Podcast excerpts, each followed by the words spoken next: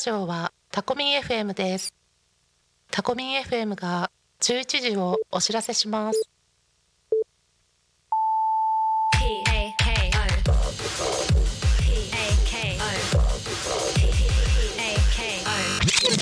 Talkme FM.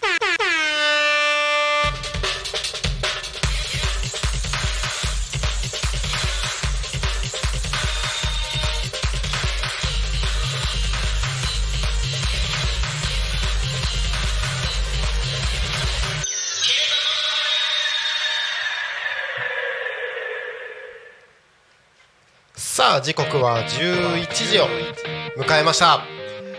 一日の始まりは「昼タコに仮眠」パーソナリティのタコミ FM なるたきしんごなるちゃんです。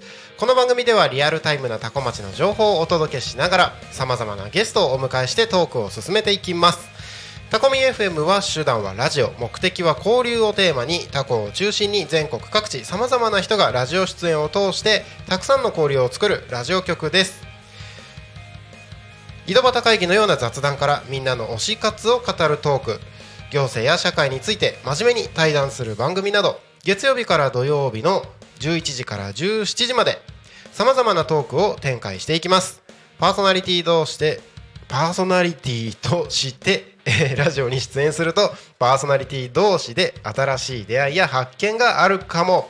タコミ FM はみんなが主役になれる人と人をつなぐラジオ局です。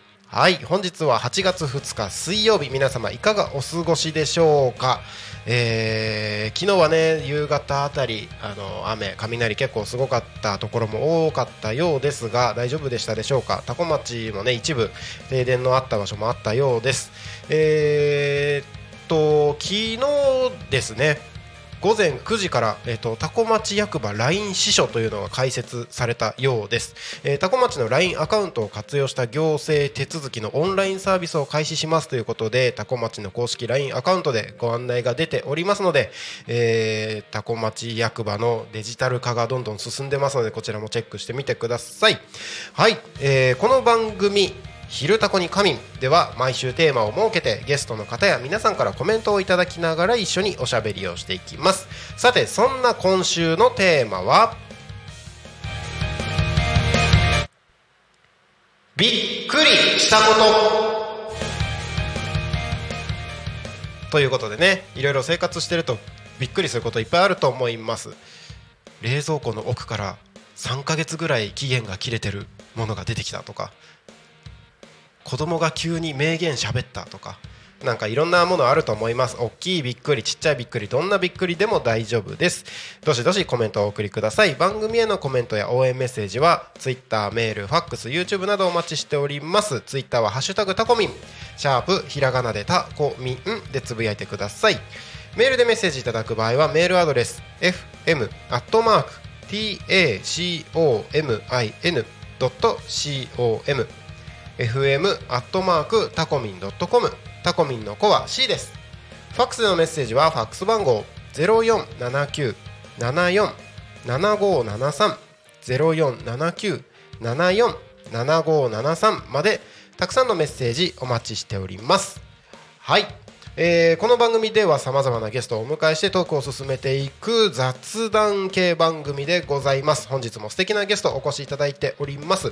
日本色彩学会正会員の伊賀光一さんお越しいただいております。伊賀さんよろしくお願いします。おはようございます。こんにちは。よろしくお願いいたします。よろしくお願いします。えっと簡単にえっとどんなことされてるかとか自己紹介お願いしてもいいでしょうか？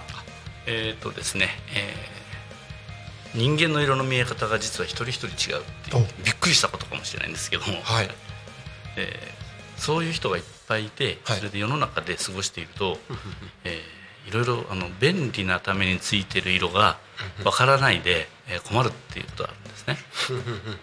でその色をどうにかして、えーみんなで使えるようにしようってそういう活動をしています。NPO 法人カラーユニバーサルデザイン機構っていうところで、えー活動してます。よよろしくお願いしまろしすくお願いします。すごく興味深い内容でなんか僕前働いてたところのお客さんにあのーいわゆる色弱の方がいましてその人とちょっと仲良く話してた時に実は見えてる色違うみんなと違うらしいっていう話があって、あれ？もしかしたら自分が今見てる世界ってなんかほ正しいのかどうかがわからないみたいな感じをそれ以来感じるようになってきて実は今自分緑好きだけどこれは実はみんなの見てる緑とは違うんじゃないかとか なんかそういうのを細かく考えるようになりました、はい、あのぜひ後でいろいろと詳しくですね1時間ありますのでお聞かせいただければと思います。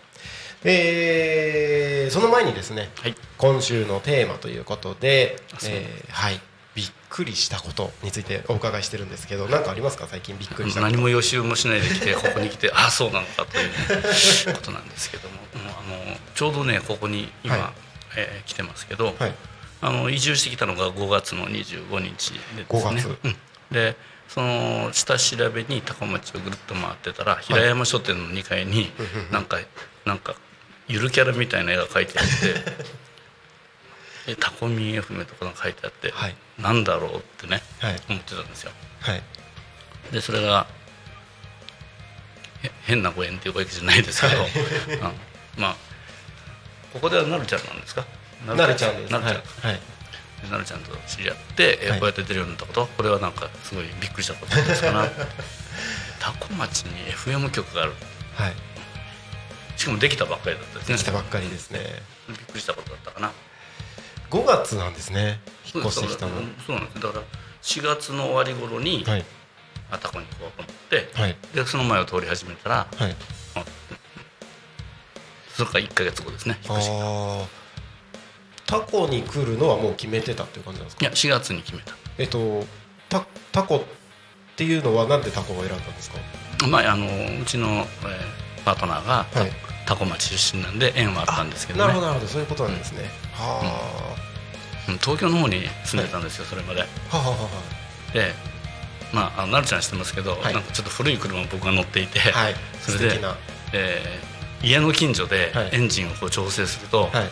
すぐ怒られるんですよ周りから、は うるさいってね。もうそれはちょっとまあ嫌でいはい。なんかこっちに来るといいくらでもできるんじゃないかなと思ってうんうんうんうん。来ましたみたいな東京は長かったんですか？うーんと96年からだから何年かな？18年ぐらい？あ17年。に20そう。あれ？25年ぐらいとかですか？本当だね。二十何年いたんだね。あ本当だ。うん。ですね。はい。長いですね。なかったですあねー。でもそこから、ね。まあ、田舎にとうん。まあでも生まれたのが徳島県なんであそうなんですね。もともとこう広いところなんですよ。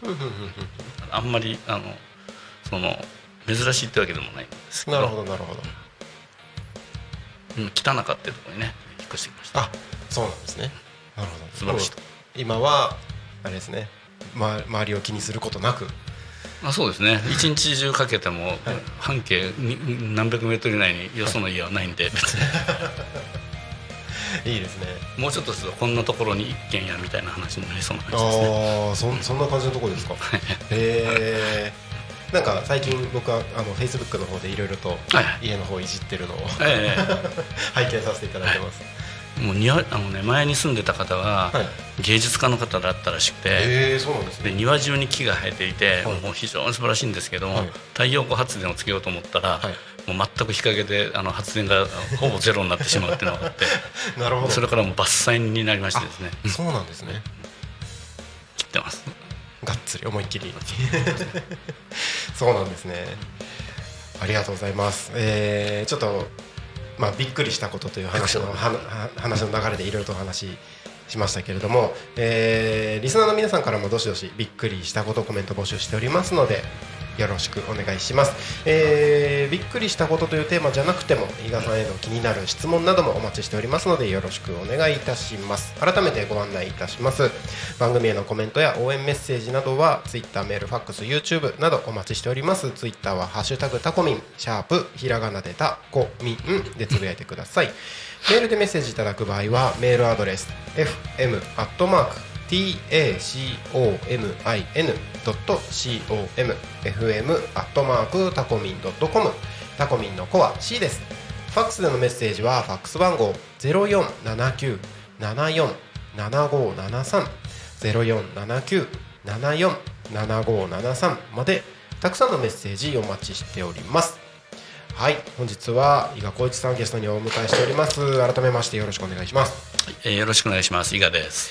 えっ、と、まあ早速その本業というかはい。はい。あのーすごく個人的にも気になる内容だったりするんですけどその色の見え方、うんそうだね。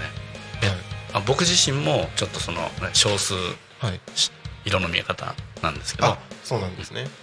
えー目ってはい。何のためにあの役立ってるかっていうことを言うと、うんうんうん。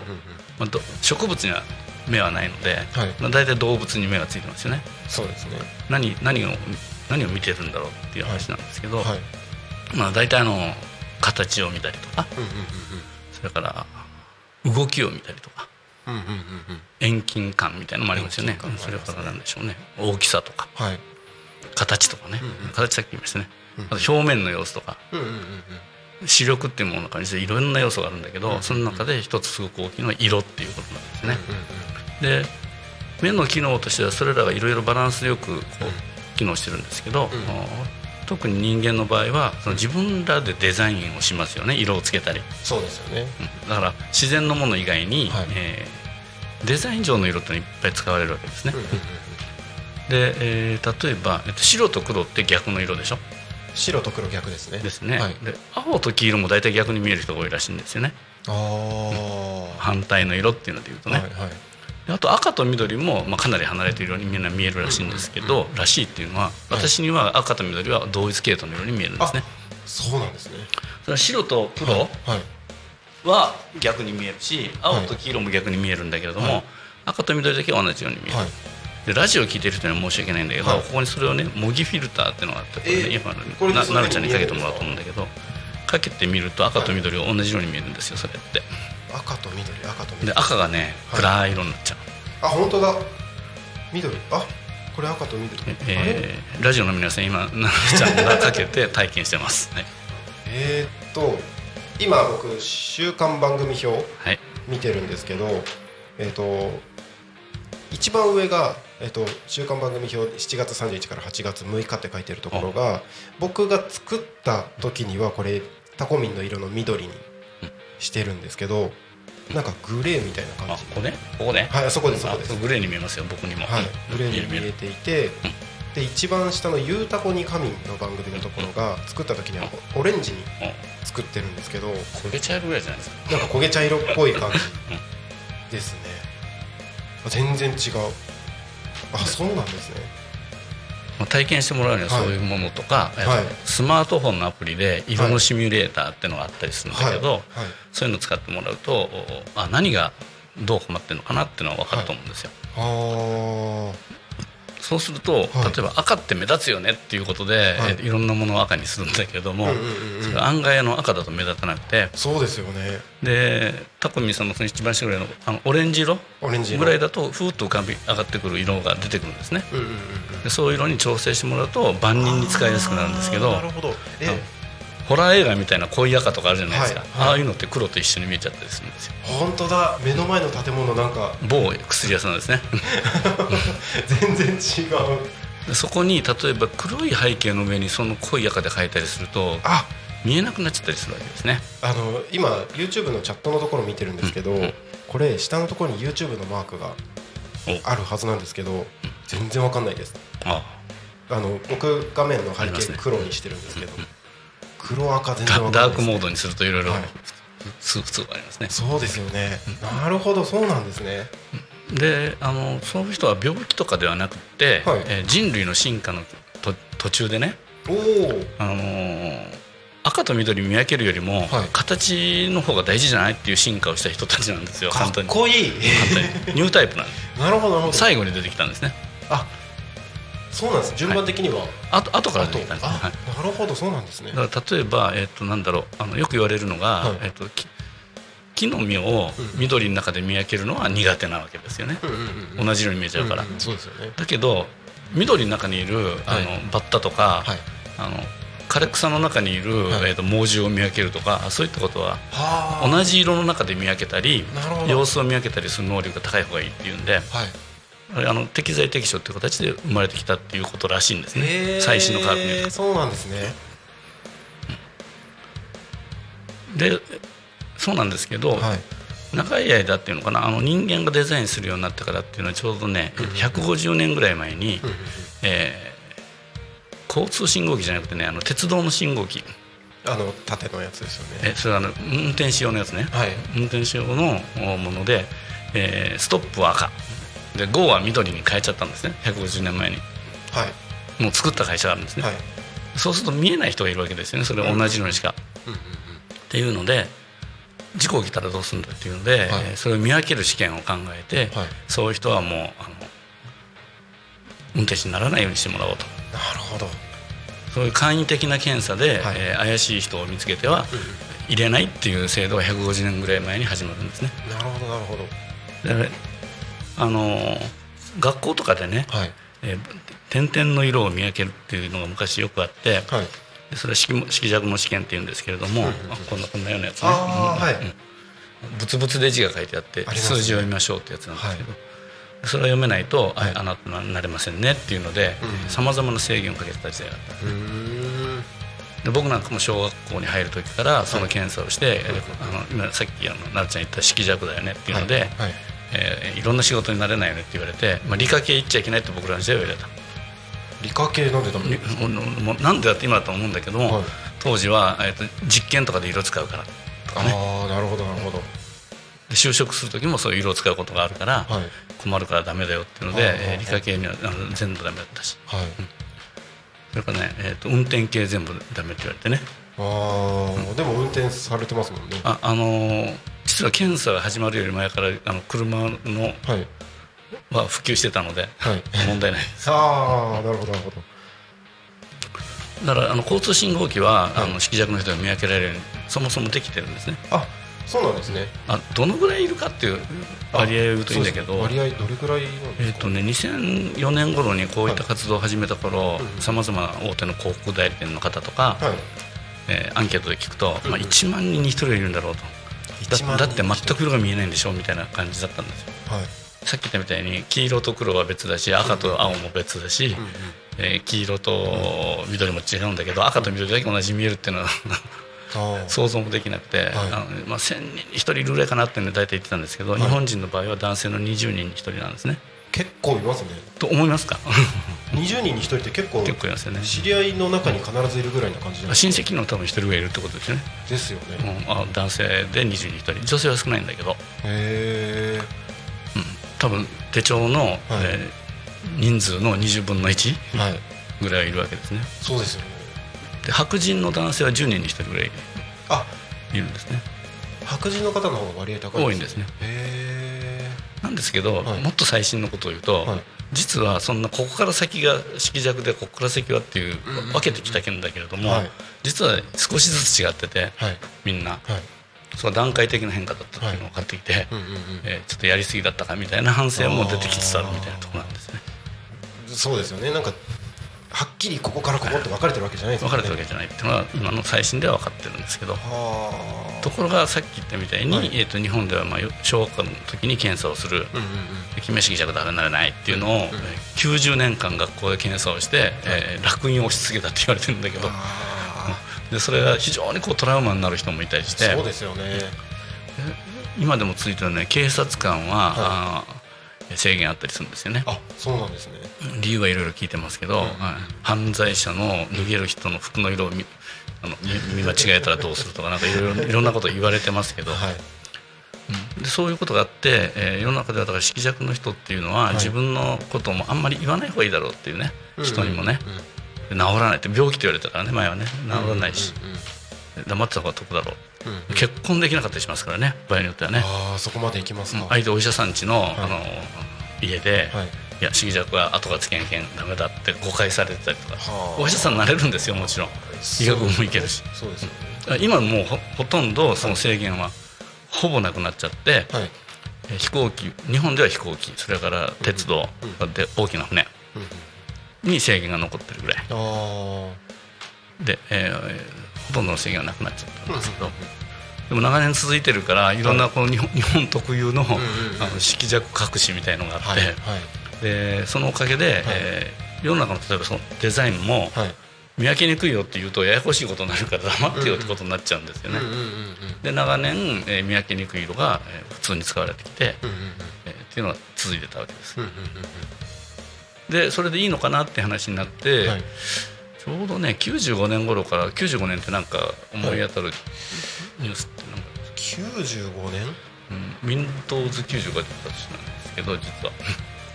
急にカラープリンターがその辺が出始めるんですよ。ああなるほどなるほど。DTP とか、はい。そういうのですごく安価に、うんうんあのカラーデザインができるようになって、うんうんうんいろんなものがカラー化し始めるんですね。うんはい。なんかやたらに不便になってきて、い暮らしていくのに、そっかそっか。それまで白黒だったんですもんね。うん。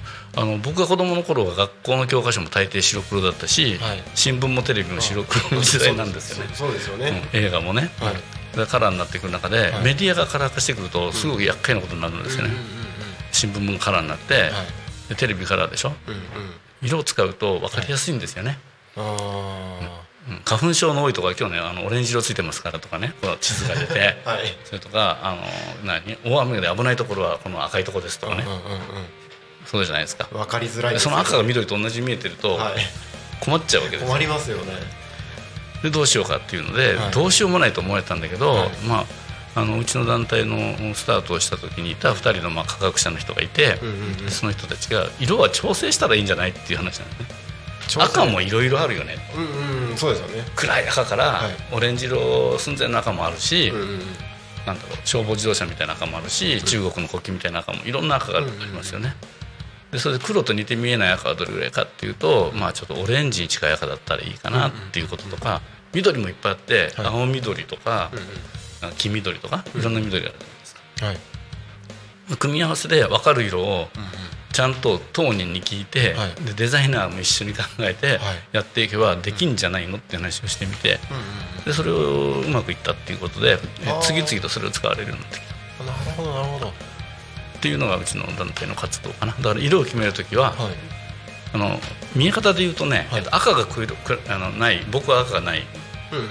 三原色ってあるじゃないですか、はい三原色。青と緑と赤ですよね、はい。大体。はいで僕は青と緑だけで世の中を見てるんですね。はあそれってやっぱあのいろいろなパターンあるんですか？もう一つは今度あの3色し三色だから、はい。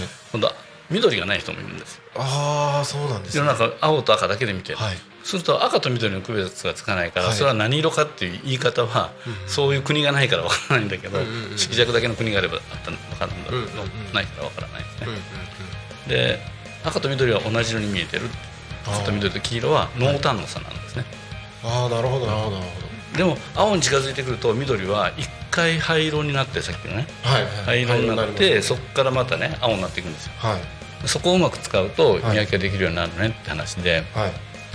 でちょうどねえーっと交通信号機が LED 発光ダイオードになったのがはい。98年頃なんですけど、うんうんうんうんあの時に信号機の色ってこれで大丈夫なんだろうかっていう反省っていうかねがああーってで僕なんか呼ばれていってはい。最初出されたものは赤と緑が同じ色に見え同じ色に見えちゃううん。赤と黄色と緑3色とも同じ色に見えるようなものだったんですね。それは困りますね。で1回目ダメで,、はい。でどういう色にしたらいいかっていうと、はい。例えば青緑に近くするとはい。ずんずん白になっていくから、うんうんうん。ちょそのちょっと寸止めぐらいで手前で止めると、うんうんふわっと色のついた、うん。なんか緑に見えるねみたいな、うんでサンプル作ってきて、うんはいやってみたらこれがいいよねっていうのが出てきてはい。でそれ今の交通信号機みんなそれですね。だから今の色なんです青緑でしょ？はい。赤も濃い赤じゃなくてちょっとオレンジに近いかちょっとオレンジっぽい。赤ですよはい。遠くから見て分かるっていう？はあ。れを、はい。じゃあ形で分かるようにしたらいいんじゃないかって案があって丸×したらいいとはいいんだけど、はい。遠くなると分からないですよね。あああそうなんですね。やっぱ色ってすごいですよね。色すごいですね。だあの多くの,、うんあのものってやっぱ色を使うと便利だから色を使ってる。うんうんうん。ですね。そうですよね。でその恩恵を、はい。みんなで使うものだったら、うんうん。あ安全のためにね、うんえーより多くの人にっていうのはどうですかっていううんうん。活動をやってるんですね。うん。最近ではね、はい。えっ、と特にあのアメダスのね気象予報とかあるじゃないですか、はい。あれの色使い？はい。大雨は何色とかね、危険になると、赤越して、えー紫になって、もっと超えると黒になるんですけど、その色使いの、国から依頼を受けてチェックしたりとか、へ学校教育用の教科書の中の色使い。ああ結構細かいところまで、子供うんいっぱいいるわけだけども、先生があの赤いところ分かるよねって言って一人だけ分かんないって子いてはいはいはいはい。黒と同じに見えちゃうから分かんない色使われると困るよねとか、うん、そういうので困るんで、学校用の検定教科書のあのアドバイスしたりとかですね、なんかそんなことをいろいろやってますね。確かに今生活周りで全然多分この色が例えば赤が見えないとかだけで全然変わりますね生活の仕方というか。でみんなよく死なないもんだなと思うんですけどあの割割とだから自覚してて、はい。そのバイアスかけてね、はい。せ生活に。はい。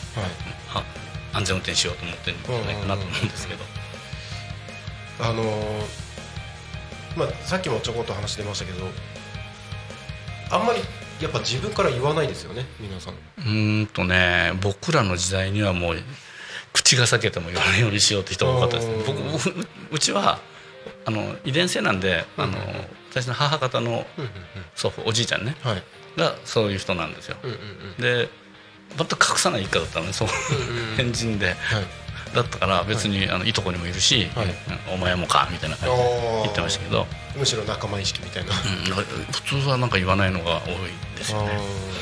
あの人と比べられた時にはい。一個でもなんか劣ることは言わないっていうの考えがあるんじゃないの、ああなるほどなるほど。吹き飛ばしてましたからね別にどう どうでも。いいですね、なんか僕この,、ん。あの眼鏡で眼鏡を通して見てすごく感じたこととしては確かにあの赤系ははっきりわからないところがあるんですけど、あのタコミスタジオから外を見た時の,、あの空の青と田んぼの緑がめっちゃ綺麗ですね、すっごい綺麗なんですよね。とと言いますね皆さん。うん、あのなんかよりビビッドにはっきり見える感じがしますね、そうかあのですね、はい。えっ、とアスリートの人ってはい。なんかサングラスかけますよね、サングラスかけますね。あれなんでかけるかっていうとなんか集中力を高めて、はい。なんか風景の中に赤と緑がギラギラしてると、はい。集中力が落ちるからあとかいう話らしいんですよね。あ要するに、うん。必要なものしか見なくていいから、はい。赤と緑のさ見てる場合じゃないの。みたいなそういう目で考えると分かりやすいのかなっていうああそうかもしれないですね。なるほどなるほど。いや面白いです。魚取りとか虫取りとか非常に極めて得意だとかね赤と緑を見見分ける以外のはい。総合的な視力は色弱の人の方がいいんだっていうのが今の考え方みたいですね。うんうんうんうん。2K と 4K みたいな 8K が、うんうんうんうん。なるほど。面白いですねありがとうございます。ちょっとここでですねもう時刻が11時28分になろうとしているところで一旦ここで、えー、と多古町の気象交通情報のコーナーに移りまして後半のところでさらにいろいろとお話を進めていければなと思いますので後半もよろしくお願いします。はい、えーここで多古町の気象情報に参ります。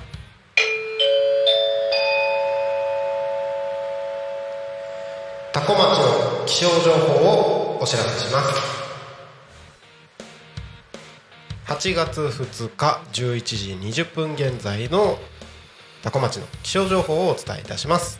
本日の天気は晴れ。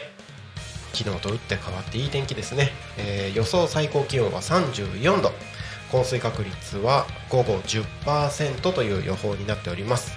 今日はですねうだるような暑さになるそうです。熱中症に十分警戒してお過ごしください。夏本番の強い日差しが照りつけます。厳しい暑さが続き熱中症対策が必須です。こまめに水分補給をするなど昼夜問わず万全な対策を行ってお過ごしください、えーこの晴れはですね日曜日頃まで続く予報になっております。来週月曜日からまた雨がちらちらと降ったりするようですがまた当分暑い日が続きます。34度35度が続くようですので十分気をつけてお過ごしください。気象情報は以上です。次に交通情報に参ります。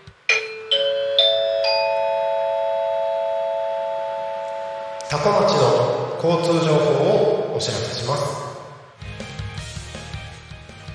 8月2日11時20分現在の主な道路の交通情報です。ただいま事故の情報はありません。通行止めや規制の情報もありません。渋滞の情報もありません。今日もタコ町は平和です。平和です。平和です平和です平和ですえー現在タコミンスタジオから見る外の景色はお空は、えー夏らしい雲がねあのーポコポコと浮かんでる感じですね。なんか気持ちいい天気です。で目の前の道路は順調に流れているようですので、えーまあ、安全運転でお過ごしくださいということで、えー気象交通情報のコーナーは以上です。ただいま時刻は11時30分を過ぎたところでございます。本日はゲストに比嘉光一さんお越しいただいております。改めましてよろしくお願いします。あちょっと今あの気象交通情報のいつも見てるのをですね眼鏡を通して 見てみたんです体験メガネですね。はい。やっぱ結構見え方違うなって感じはするんですけど気象情報は意外と分かりやすい色ね。になってる感じですね、僕も一緒に見てますけど分かりやすいですね、はい、あの晴れも最近通常のオレンジの晴れと真っ赤っかな暴力的な晴れがある日もあるんですけど区別できますよね。区別できますね、うん。なんかこの辺多分考えられてということですね。ってことですよねそうなんです、はい、特にこういう生活に密着している気象情報交通情報あたりはもしかしたら考えられてるのかもしれないですね。あもちろんそういうことですね。うんうんうん。なるほど。うわーいやなんか全然やっぱ世界の見え方の違いびっくりしたこと。これびっくりですね。これびっくりしたことですね。したこと でそういう人がね、はい。こうあのあいいですか？あどうぞどうぞ。えー今日僕が言うまで、えーはい。多分みな皆さん知らなかったみたいなことがあるように、はい。皆さんの周りにもねいらっしゃるお友達にも多分いるだろうし、あんまり言わないから黙ってるけど、一緒にみんな実は暮らしてて、うん。なんかいつの間にか宇宙人が隣にいるみたいな感じで面白いと思いますよ。あ えでね話すると「はい。あ俺もだよ」みたいな話あったりするんですよで意外とねはい。デザイナーだったり、へえそれからプロのレーサーだったり、はいはいはい。うん、そうだななんだろうなあカメラマンだったりとかね、まあ、いろんいろんな人がいるわけです実はね。でお医者さんもいっぱいいるし。はい。なんかどういう仕事をしてる人が多いとかってあるんですか？えー、とだから僕今ね、えーとは私67歳になったんですけど、はいはい。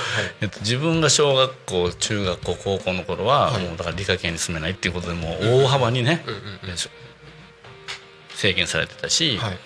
うん、あの当時ならない方がいいだろうっていう職業の中にデザイナーとかね写真家とか入ってたんですよ。板前さんとか調理師とかになると、うん。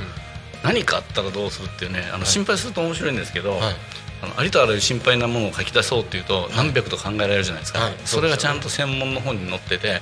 こういう仕仕事に就こうとする人には、はい。あのやめた方がいいんじゃないってアドバイスをしましょうっていう本がちゃんと昔は出てたんですよへでそれが、えーそれから50何年経って、考えすぎだったかって話でもう今使われてるわけえですね。もう今はじゃあもう例えばさっき写真家とかデザイナーとかもおっしゃってましたけどクリエイティブな職業も全然いるし。そうですねだからねあのーアート系は逆に向いてんじゃないですか？人と同じことしない方がいいじゃないですか、まあそうですね。まあ、企画屋とかね、はい。みんなそうです。人と違うこと言ってる方がいい人は、はい。大体もともと人違うからはい。メリットあります、はい。人と同じことしなくちゃいけないって言った時に、はいえー今大体20対1だから、うんうん。人と同じって平均値からは外れますよね。そうですね。よくね問題になってたのは、はい。あなんで気がついたかっていう話があるんですけど、はい。自覚はないでしょ？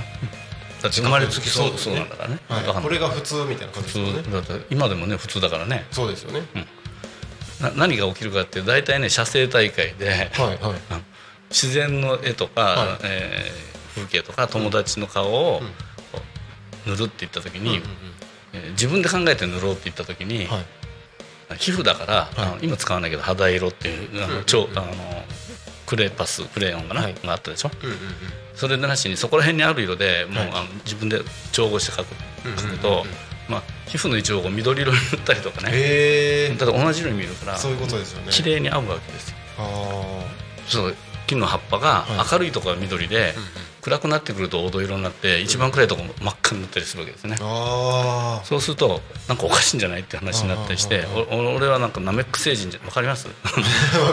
緑色じゃないぞみたいなね。俺の顔緑に描いて描き上がっててよくネタであるのあそういうことがあってーはい。な何起こってんだろうって僕らは分かんないわけじゃないです。かうんあとプラモデルの色塗るとかではい。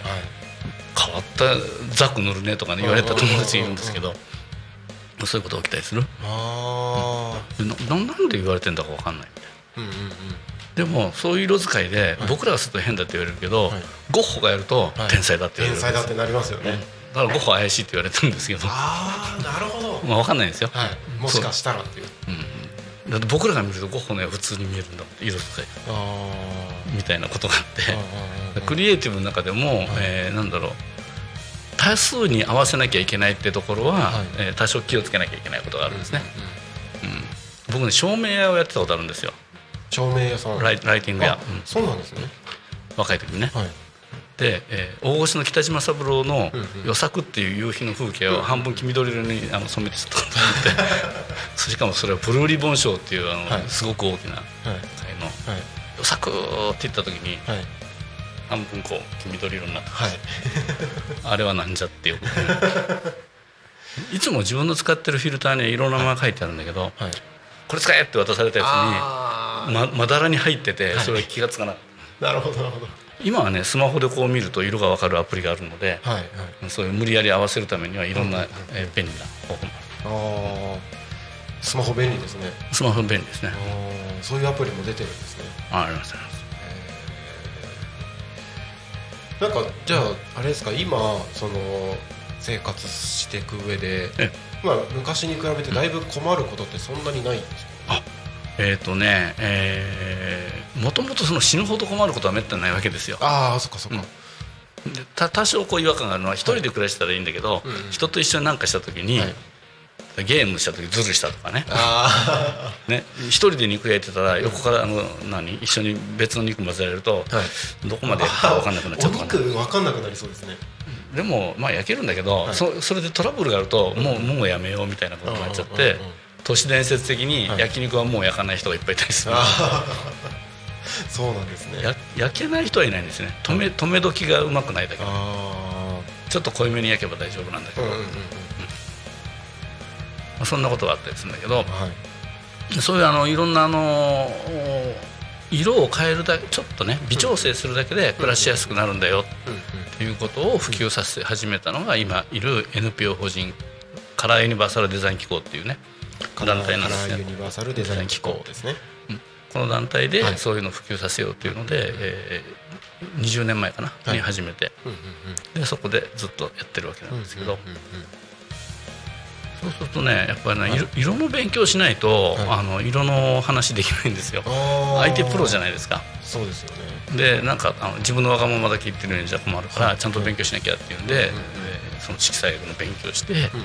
でまあ、いろんな話が対等にできるように、えー勉強した。でみんな頑張ってねうちの男性のみんな勉強した。あですねそうするとその赤をもう少し黄身を5%ぐらい足しても大丈夫ですよねみたいな話でしやすいし、なるほどなるほど。もちろんあれですよねこう今こちらに本があこれね子供ね。はい。色弱の子供が分かる本っていうのがあるんですけどうん。ここに使ってる色色合いも考えられてあそうですね、あのー今言ってるのはまず言うと、世の中で使われてる色デザインの部分を、えーなんとかすれば暮らしやすくなるよねっていう話なんですけど、そうするといろんなところのメーカーとか家電品とかね、はい。えー印刷物とか、もういろんなものの色を変えようっていうので、えー20年間で1万件ぐらいやったんじゃないかな。うん。でそれで、改善はしてきたんですけど、はい。残ってるのが、あの親子とか先生と子供の関係とか残ってるんですよ。なるほど。意外と一番大事そうなのにそこにあの悩みがあったりするんですね。母親から男の子に多くは遺伝するのではい。母親がなんかね変な罪悪感を持ってしまったりね。ありますよね。ね。でなんかあの子供に色でねそういうお母さんって結構ね色が好きなお母さん多いんですよ。えそうなんですね。多分ね、はい。それあの遺伝的な仕組みがあって、うんうんうん。色弱の遺伝子を持ってるお母さんは、うん。色に刺激的に感じるっていう説もあるんですね。うーんもう一色多多く感じちゃうみたいな。ああなるほどなるほ非常に色が得意なのに息子との間で話が全然合わなくて、どはい。でなんか困ったな幸せになれるのかなって心配だったりするので、そういう色弱の子供が分かる本っていうのを、はい。これはうちの団体で、えー作ったんですけど、あの小学校から高校になるまでの間にはい。さまざまな子供が言ってることをどう考えればいいかとか対策とか。対策っていうのかまず一つはね親がちゃんと正しい科学的なことを知るべき。うんうん。うんだって思うんですね。うんうん。で昔はね、はい。あの治療院とかあったんですよ。ええっとこの色弱の方向けの？このこめかみのところに電極をこう当てて、はい。で電気を流すとは治ると称するはい。治療院があって1回2万円ぐらいで。はい。でな治るわけないんでねそんなので、うんうんうん網膜上の細胞のあの成分なんで、うんうんうんそれは変化するわけないので,、でそれをお60回とか通うんじゃないですか。わそうすそうするとね、はいはい。実は何がやってるかっていうと、はい。検査機っていうそのあの本があって、あはい。で3って見えるのはうん。8って言えばいいっていうふうに習うための今日 あのなんだ攻略法なんですね。ああは2って見えたら5って言うとかね。いはいはい。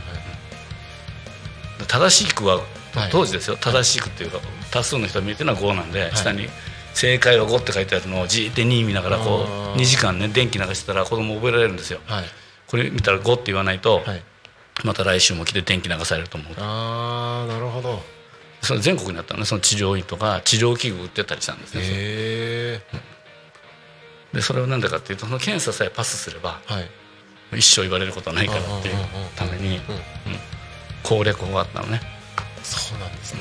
でそういうあの間違った科学。うんうんうんうんあと最近流行ってるのは、えーと治るメガネっていうのが結構売られてますね。ああなんか SNS でたまに見ますね。あー YouTube でね、はい。あのエモ動画が結構流れてるんですよ。ありますよね。なんか色を初めて見た人がみたいなやつ。私の人生は灰色の人生だったしかし見ろ世界は美しいっておじいさんが出てきて言うんですけどはい。もうそれはその人の人生が灰色だったのは別の理由じゃないのかなと僕は思うんですけど、う んあの要するに例えば僕はね2色型なんですよ、うんうんうん青と緑だけで見はいてる、はい。皆さん3色型で青と緑と赤で見てる、そこに眼鏡をかけて、三もう一色増やす眼鏡って科学的にありえないと思うんですよね。あもしそれができるんだったら、紫外線が見える眼鏡があってもいいでしょ。確かにそうですね。今までの見てる七色の他にい。紫外線色を感じて見るっていうのはできないし、まあ、赤外線でもいいですけどそういう眼鏡はないですよね、はいと同じことで2色型の人を3色型にする眼鏡ってのは原理的にはありえないんだけどはい。え微調整して赤だけ目立つ眼鏡はできるわけですよ。真っ赤な眼鏡だけそうするとそれに近いことはできるってことですね。近くないですね。赤だけ見見えるけど、はい。緑も青も黒になっちゃうわけだから。あ逆逆に。うん。色色数を減らす眼鏡なんです。あなるほどなるほど。赤の存在を見つけるためには役立つと思いますよ。あー。ああんなところに赤があったんだって感動はあると思う。はいはいはいはい。でもそれかけてると他のものがみんな黒だから。うんうんうんでそのレベルをうまく調整して、えー中と中間的なものにして色がいっぱい見えたなっていう喜びを味わおうっていうのがね言ってるんですけどもちろん万能じゃないよってことね。うんうんうんうん。あそうなんですね。じゃああれそうか。なんかちょっといろいろとあの考えを巡らすことが多くてちょっと今 フリーズしちゃいましたけど、まままあこのネタはもしよかったらまたなんかなんなんかやってもいいんですけど、うんぜひ。ぜひ、あのーまあ、その辺の、まあ、色の話ももっと聞きたいところもいっぱいあるんですけど、ええ。実はここにもう一冊うん、あのうん。本がありまして「川の学校。あそうなんです」はい。これは、ーはい。えー、と徳島県に、はい。僕は徳島出身なんですけど吉野川ってすごい大きな川があるんですよ、吉野川はい、うん。幅が1キロぐらいあるうんうんうん、でえーその川に、えー可動石計画っていうのがでできてダムを作ろうって話なんですけど、ははははその時それ作ってどうなるのっていうことを、えー元に、えーみんなが川のこで遊ぶことをね、はい。もう忘れちゃって汚くてもいいやっていう気持ちになってないかいっていうのをこの野田智介さんっていうね、えーカカヌーに乗って世界を旅してた人ですけど、うんその人中心に、えーもっと川のこと考えようよっていうので、えー川で子供を育てるっていうのを、それも15年20年ぐらいになるのかな？あー長いですね。で川で魚を取って実際に食べて、えー子供だけで、えーしばらく暮らすっていう活動なんです、うんうんうんうん。限定20人かな年間。あうん。そうなんですね。あの川やっぱ今川で遊ぶそもそも川に近づけないみたいなところも、そうそうまあ、都会ではあったりするじゃないこですか。れあのうちの田舎も、はい。吉野川も川で遊ぶなっていっぱい看板が立ってたんですよああそうなんですね、泳ぐなっていっぱい看板立ってて、はい。そうすると子供が川に行った時に落ちたり死んじゃうんですよね逆にね。そうですね。対策を知らない知らないからだから川の遊び方知らないからだっていう。あー。あの僕、まあ、地元が青森県で。田子町です。田子町です。そう田子町です。ありがとうございます。そう。田子町で、うん。それこそ小学校の時とかは川で遊んだりとかしてたんですけど、大学に入った時に東京に出てきて、東京の川を見た時に、そもそも入れないようにフェンスになってうるし、そうですね。うんうん。ていうかこれ川みたいな感じでこのコンクリートのですごい下のところにあってみたいな衝撃だったんですよね。なんか川ってそうだっけみたいな。そうでしょ、うん ね、多古町もね栗山川っていうはい。すごい、あの、5000年前からなんかもうなんかカヌーが出は出まくってるんですよ川ね。日本一あの丸木舟ですけどね。丸木舟がたくさん出るのが栗山川らしくて、はい。えーなんかきそれも一つねタコいいなと思ったことの理由なんだ。ああなるほどなるほど、うん。タコは川との、なんだろう。なんか川と人の生活との距離感が近い近いですね。ですよねあのーなんだろうもうちょっと都会の方に行くとやっぱり川普通に生活してるところにから川に行くのにちょっと距離があったりとかっうん。ね、うんていう感じですけどもうすぐそこみたいな感じですもんねタコ、もうちょっと綺麗だと嬉しいけどね。やっぱ農業で使ってるからね。なかなかそうはいかないんですよね。うんうんうんあとは綺麗な清流見つけてどっか行こうかなっていつも思ってます、うんうんよよかった いやー素敵ですね。川いや子供たちはあの、まあ、僕タコに来た理由の一つでもあるんですけど、あのもっと自然に触れる機会ってあってもいいよなって、そうなんですよ。うん、それこそあのタコに来る前は子供たちもちょっと虫をビビってたみたいな感じはあったんですけど。そう、はい。あの、まうあ、ん。こっちに引っ越してきてからは普通にバッタ捕まえたりとか。ありますもんね。うんなんかあ全然大丈夫じゃん虫みたいな。うん。なんかね都会の人はね、はい。川も結構濡れるのも嫌だし、うんうんうんなんか川も嫌だし虫も嫌でしょ？うんそうですね。おかしいよねなんかね、うん。でまあそういうね活動も20年やって、それで今度そこで育った子はうんうん。きっと大きくなってもね川のこと覚えてるだろうっていう活動を徳島でやってるんですけど、うんうん本田智介さんという方が去年亡くなられて、あそうなんですね残念ながらね亡くなってしまったんですけど、よろしかったら本あありがとうございます。あのお読みになられて。ちょっとこれぜひ読んでみます。あの今日お持ちいただいたこちらにある本を。はい。読者の方にっていうんですか？なんていうんですかね、えーとリス視聴者リスナーリスナーの方ですね。はい。はい。あのプレゼントということでうん。持ってきていただいてます、えっ、と色弱の子供がわかる本コミック Q&A はい。家庭保育園学校でできるサポート術という本ですね。はい。ちょっとこれのことにも触れながら今日話を進めてきましたけれどもこちらをリスナーの方々に、えープレゼントということでご提供いただきましたのではい。えーと欲しい方はメールでメッセージいただいた方が多分いいかなと思います。メールで、えーお名前ご住所電話番号ですね。fm.tacomin.com fm タコミン .com まで、えーメッセージをいただければと思います「昼タコに仮眠本」で、えータイトルでお送りいただければ分かりますのでよろしくお願いします。はい。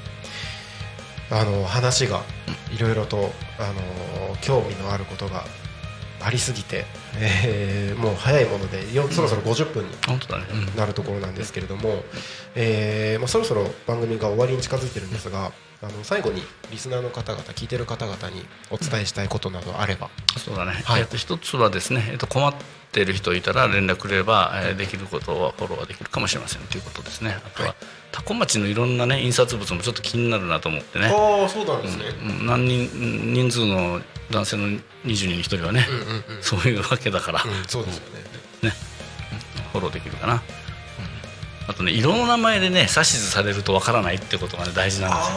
赤いの取ってとかね。